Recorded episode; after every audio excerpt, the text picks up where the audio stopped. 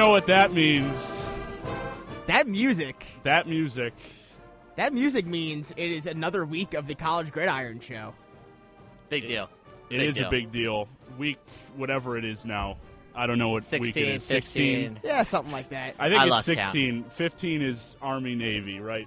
Yeah. Right. Sure. That's Yeah. It's Army Navy week 15. And the whatever Heisman. it is. And the Heisman. The Heisman. Go right. Army beat Navy. So yeah, guys. Uh it was Army over Navy for the third year in a row. That losing streak is long gone. It's way in the rear view. Um but I think I think we all know what we're starting off with this week with. It is it's Heisman. It's as Jimmy strikes the pose in the studio. um yeah, so like we like we talked about on last week's show, it really came down to championship weekend that won Kyler Murray the Heisman. Uh, it was a very close vote. Um, I think uh, I don't know exactly what the number was between first and second place. I think it was about 300. yeah, yeah. which rel- which qualifies as a very close vote, at least in recent years. But are we all in agreement that it was deserving for Kyler Murray to win the Heisman? I- I'll start. At least I am. Uh, I would have voted for him. And yeah, it was interesting because uh, just allow me to go John King CNN election night for a moment here. If you look at the exit polls, not exit polls, that's not the right word, Hmm. but 13% of voters filed their ballots before championship week. Which ah, that's that's wrong. Why? That's wrong. obviously. So 13% of voters filed their ballots before championship week. And of those voters, I think Tua had about a 100 vote lead, if I'm not mistaken. He didn't have a big majority of the votes, but he was he was comfortably leading. 15% of, of writers, so another 2% of those writers, filed at some point during the day on Saturday of the Big 12, the Big 10, the SEC title games, which seems even more counterintuitive because that's a very half baked solution.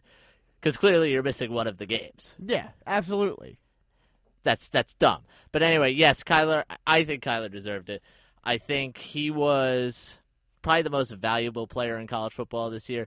And people, the argument that people are going to make is that, well, if you spread two his numbers out over four quarters, look, if you did that, if you had him play the whole season, his numbers wouldn't have been that different because every game was a blowout.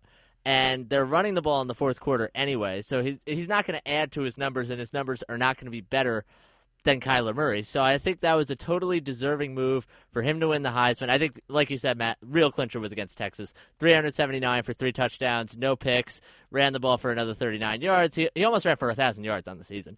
And I think that's the main difference between him and Tua. He ran for 892, Tua ran for 190.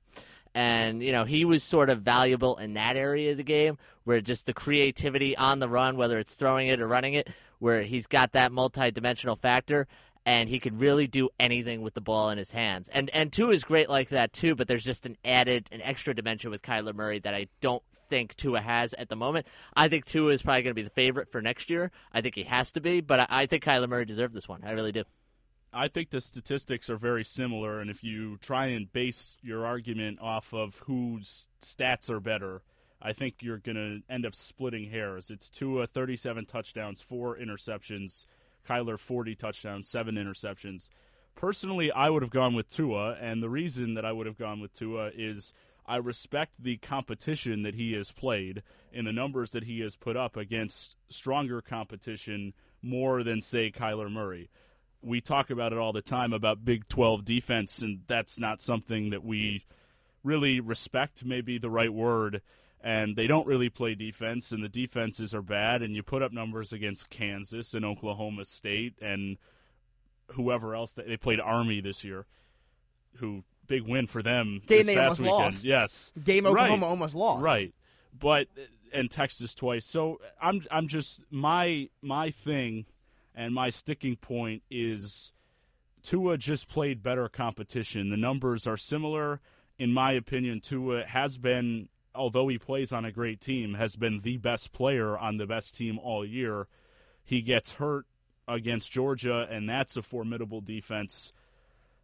We'll see. I'll maybe learn a lot I think after Kyler plays Alabama as to who really deserved this award. Now, the award has already been given, so that's not necessarily a valid argument going into the Heisman voting. But to me, I just go with Tua based upon the strength of the defenses that he has played throughout this entire year and put up similar numbers to Kyler Murray, who's played a much softer level of competition. That's actually a really good point that Kyler Murray and Tua Tagovailoa are about to play each other in this college football semifinal.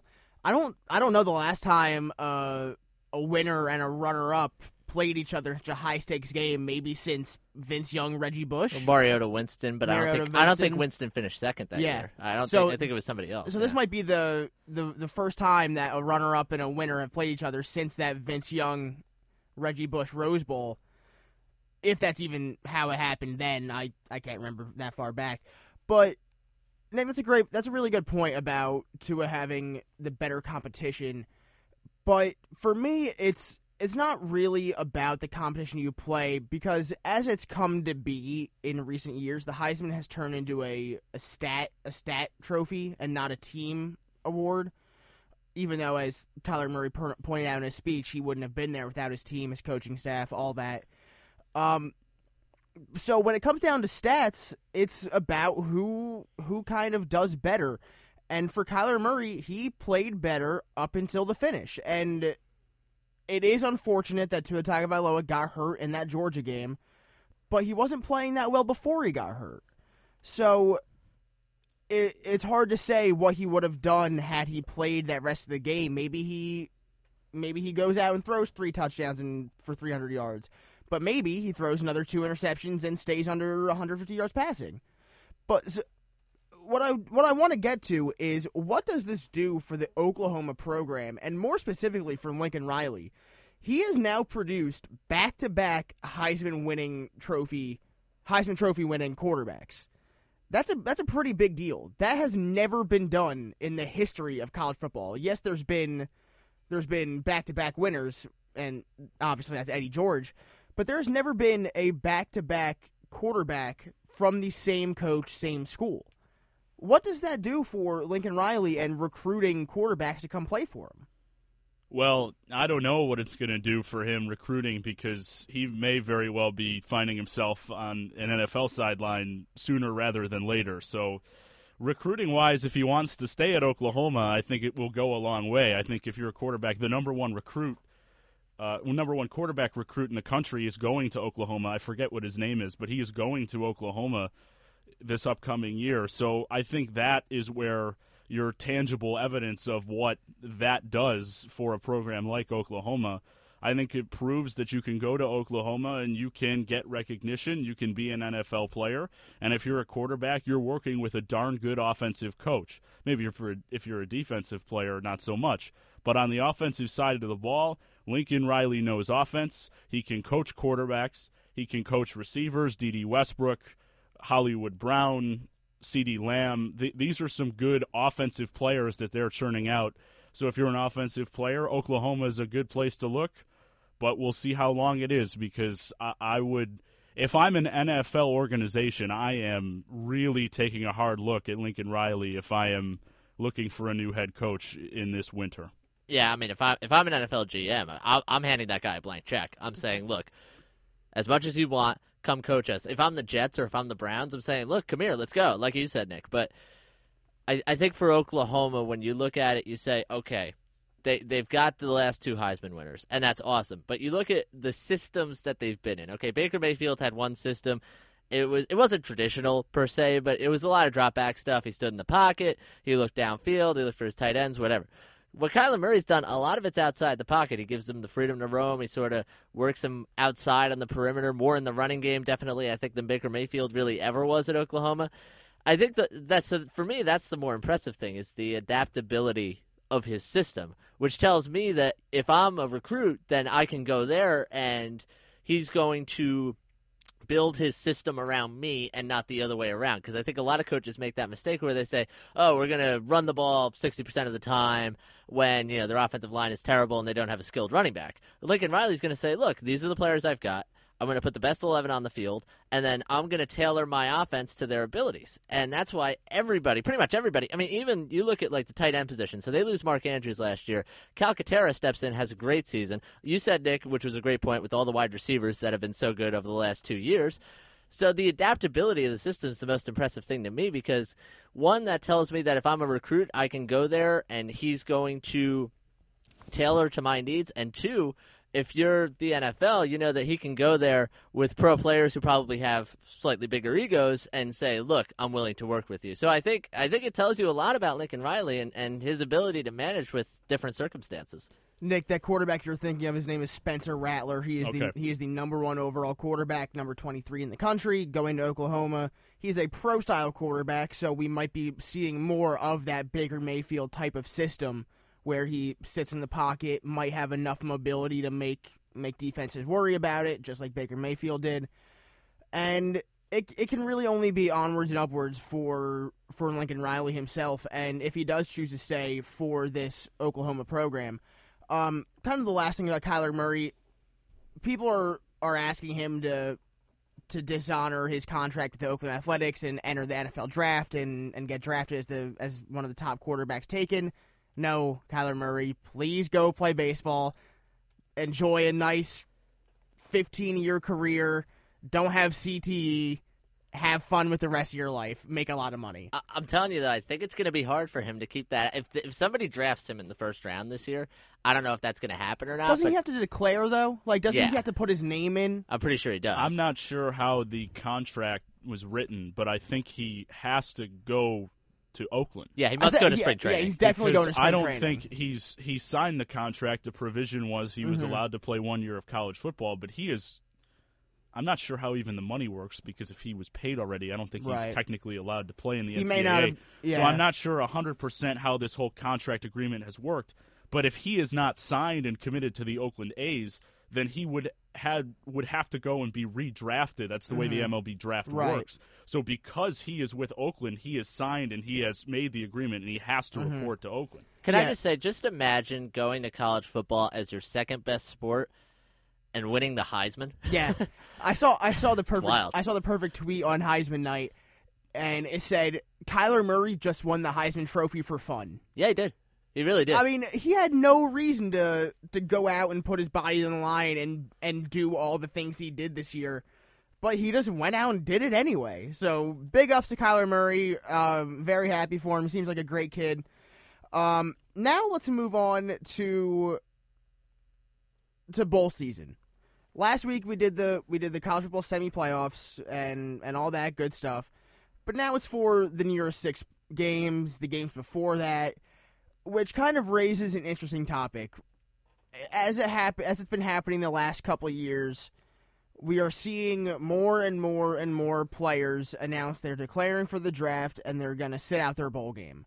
Uh, most notably this year, uh, Ed Oliver, Will Grier, um, Greg Little from Ole Miss. Uh, he's going to be one of the top offensive linemen taken in the draft, and there's many, many more. But I think that starts to raise a question about about the bowl system in general. At what point are are are kind of these these committees that invite these teams to the bowl games just going to be like if these elite players aren't going to play why even bother having the game at all I don't know if that's going to change only because you know you watch a bowl game and you see a half empty stadium. You see sometimes players sitting out or players who, let's face it, probably aren't giving 100% because either one, they're going to the NFL, or two, they're at the end of a season where it's maybe not what they wanted and they don't care maybe as much as they should.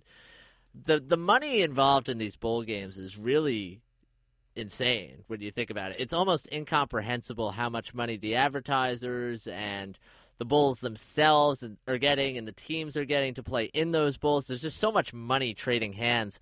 I'm not sure exactly how to describe it, but you know everybody basically makes out with that arrangement. So if you ever want to know why there's 40 Bulls, uh, that's why because you know everybody's pretty much making out well in this, obviously except for the players. So then they sort of a couple years ago said, "All right, we're going to take the power back and we're going to do that."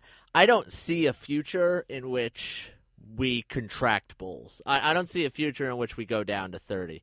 I, I think we're so far down this road where you know it used to be six or seven bowls where you got the Cotton Bowl on New Year's Day and the Rose Bowl and the Sugar Bowl. That's that's gone now. Okay, you still have those, but now you've got all these other ones that are raking in money. You know, you can laugh at the you know walk-ons Independence Bowls we were talking about before, but it gets money. It really does. But do we really need the the Raycom Media Camellia Bowl or the the Cheribundi Boca Raton Bowl? Like, do we That's a need good one. do we need all of these? Can we just have the big ones, the the Cotton Bowl, the Orange Bowl, those kind of ones? And uh, Nick, I don't, I don't, Are you I don't. going to watch any of them? I'm gonna watch the good ones. I'm not gonna watch You're not gonna watch ones. the Boca Raton Bowl. I'm a thousand percent not watching the Boca Raton Okay, Bowl. well, I'm if- sorry. Then you're gonna have to get some people to join you in not watching them because until people stop watching them, they're gonna continue. I But promise it- you that. I mean, it's UAB But Northern Illinois but, in but that game. you have to understand that when you're UAB in Northern Illinois, that's a big deal. I mean, I guess. If you're Kind of, yeah. Michigan and you miss the playoff, okay, well, uh, right. And if you're Auburn last year, that's the biggest example, and it gives other teams opportunity because the the Peach Bowl last year meant a whole heck of a lot more to UCF than it did to Auburn. Okay, Auburn lost the SEC championship game to get into the playoff, and their season's over. They're disappointed. UCF, they want to make a statement. So for these these smaller teams, it's a big deal. I'll go back to my hometown university at Buffalo Bulls, who win 10 games this year. They don't win their MAC championship game. It's a disappointment, but they get to go play in a bowl game.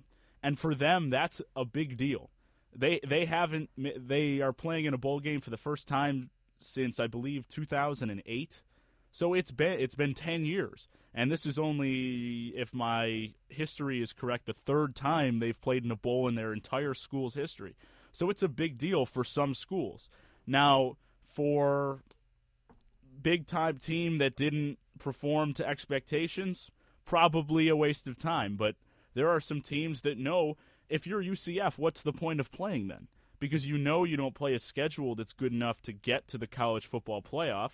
So what's the light at the end of the tunnel if these bowl games don't exist? That's a good point. And and I guess that also raises the question, which is a topic that has been brought up at least today, where some very influential voices within college football have started to voice their support for an eight-team college football playoff. Um, I'm kind of just gonna throw my two cents out, out there about this to start, and then I'll hand it back off to you guys. I think the last two years in particular have been very hard for the college football playoff committee. Um, they've gotten a lot of flack for their choices for their final rankings, and I yes. yeah yeah Nick Have they though? Have they? Eh, a little bit.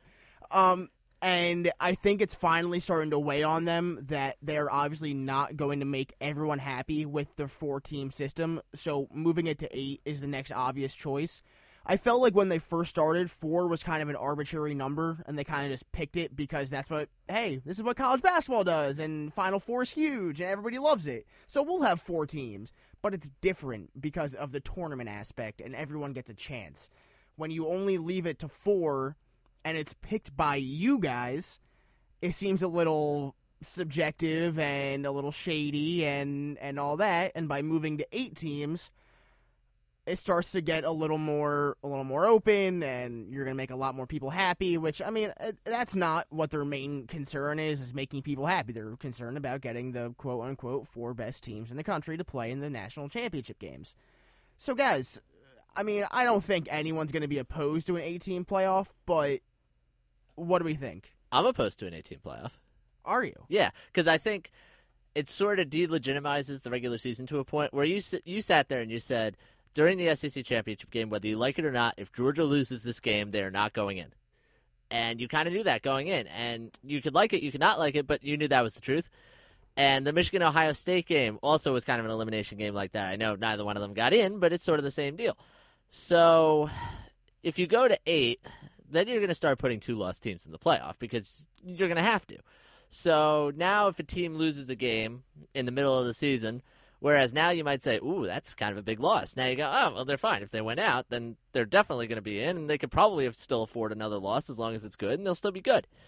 And let me, it's not going to. I don't think it's going to make it easier on the committee either because what what I have seen floated, which does make sense, five conference champions get an automatic bid, two at larges, and a, a non power five team, which would probably be UCF. So if you look maybe at the bracket this year, you would have something like I don't know, Oklahoma versus Ohio State in a first round game. I'm just throwing that out there. So instead of that, now you're looking at saying, okay, you know, if you if you keep it at four, everybody who gets in is still only going to have one loss, right? And it makes the regular season that much more important. I think that's the thing that really differentiates college football from every other sport is every week to week is huge. You know, if a team loses a game, that's that's huge. That's a big deal. Yeah, and you're seeing that in college basketball this season. Last year's national champion Villanova Wildcats, they already have three, four losses this year. They're still going to make the tournament Oh, sure, absolutely. because And they're going to be a conference champion. And nobody's freaking out about that No. because one, the Big East is down, and two, college basketball is just not like that. You know, you have Kentucky losing to Seton Hall the other day, and, and nobody. I mean, people do react, but not like they would. If yeah, it's not yeah, the end of yeah. the world like it No. would be if Alabama or Clemson or Notre Dame lost a game this season. And I just, I, I like that. yeah, and but I, there are yeah. more games too. There's That's fair. It's Yeah, that's fair. less of a just less of an issue. My my two cents on this thing is I, I think you're going to see if they go to eight teams less of a value on the conference championship game, and I think that would go away. Now, whether you would still have to win your conference by just having the best record throughout playing in within your conference, I, I don't know. But you wouldn't have a conference championship game, I don't think. Now, I don't hate that because I think that less of an emphasis on winning your conference is a good thing, in my opinion. And that's part of one of my arguments when going back to why I thought Georgia should have been in and, and why I talk about Tua versus Kyler the way I do, because I think it's important to understand that all conferences are not created equally. That the, the level of play, top to bottom, in the SEC is better than it is in the Big 12, and top to bottom better than it is, you know, ACC compared to Big 12. And you can make everything, make all the cases that you'd like, compare all of the conferences that you'd like. Pac 12 down this year, ACC up. There have been teams who have been better in that conference. Big 10, not so much this year, have been a disappointment. But again, from year to year, I think it's important to understand the strength within these conferences. And I am not a huge fan of saying, oh, you win the conference in the Power Five and you're automatically in. But at the same time, that champion would likely have a good record, so he it would get in anyway. I just think that moving away from the importance of winning a conference champion championship is not a terrible idea in the realm of college football the way it's being played today. So, so since you guys don't seem that thrilled with the idea of an 18 playoff, what would be? I like it. I, I okay, do. so so Jimmy, then eh, you don't seem that thrilled with the idea. So, what would your solution be? Because right now it doesn't look like the four teams are are great. It doesn't seem like this system is working the way that it's intended. I guarantee you guys, both of you are going to hate my solution. Here's what we do. Just hear me out on this. So people hated the BCS Correct. for obvious reasons because it Very was flawed. it was fickle, it was flawed, it changed week to week based on really nothing, right? So here's what you do. You have a combination of computers and the committee. You have like 50-50 and then that chooses the four best teams. It's crazy, I know, but the BCS, you might not like it, but other than if you look down each year, other than maybe 2000 with the the Florida State Miami thing, they've gotten they've got it mostly right. In 2008 with Oklahoma Texas, which was ridiculous, but they've they were mostly right with that. So I I would think about having taking some power out of the committee's hands because that 12 person room is the most powerful thing in college football and it's consolidated power and if they get it wrong oh boy they get it wrong. So if you take some of the pressure off them to do that i think one they approach it in a with a little more clarity and two they're they're taking more input sort of from everywhere so they can come to a better solution. That might not fix anything but that might be what i would think about doing. And Nick, a thought just crossed my mind about your your get rid of the conference championship kind of deal. Instead of doing that, why don't they just make one conference with the biggest teams in the country and just let them go at it? And let them kind of have their own. I, this is an idea that's been thrown around in the world of soccer, kind of like a, a super league. It's like a super conference where where they all play each other and then that's kind of like the the important thing. I don't think that could ever work, but it's a fun thought. Well, I think it would be entertaining, but then inevitably teams that are better than teams that are not in that super conference are going to suffer because of their record. Uh, if you put all the teams in there, somebody say the, the last team on that list is Florida or something like that, in a conference with Alabama, Georgia, Oklahoma, Ohio State.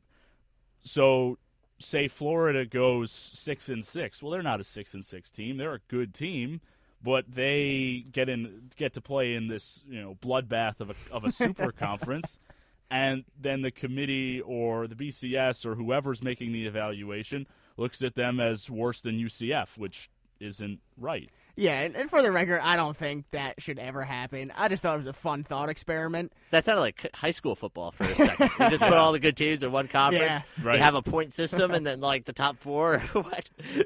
So let's get fun thought though. So let's get into some of these games. At least the New Year's Six games. Um, you have. Let's see here. Let's see here. You got Mississippi State, Iowa, LSU, UCF, Kentucky, Penn State. Washington, Ohio State, Texas, Georgia. I'll let you guys decide where we go first.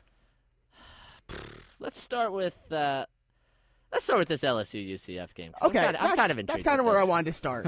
if if you had given me this game with McKenzie Milton at quarterback, I would be all in on UCF over LSU. But without him, and considering they almost lost to Memphis, I don't I don't see a way that they win this game.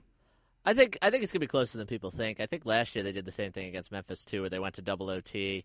And this team, this year's team was arguably better actually than, than last year's team in some ways, not not in every way. But yeah, the, the loss of McKenzie Milton, I think, probably the deciding factor in this. As long as Joe Burrow makes enough plays, as long as the LSU defense doesn't do anything too stupid, they got to be the favorite in this game. The line hasn't come out yet. Uh, we don't we don't encourage gambling here, obviously.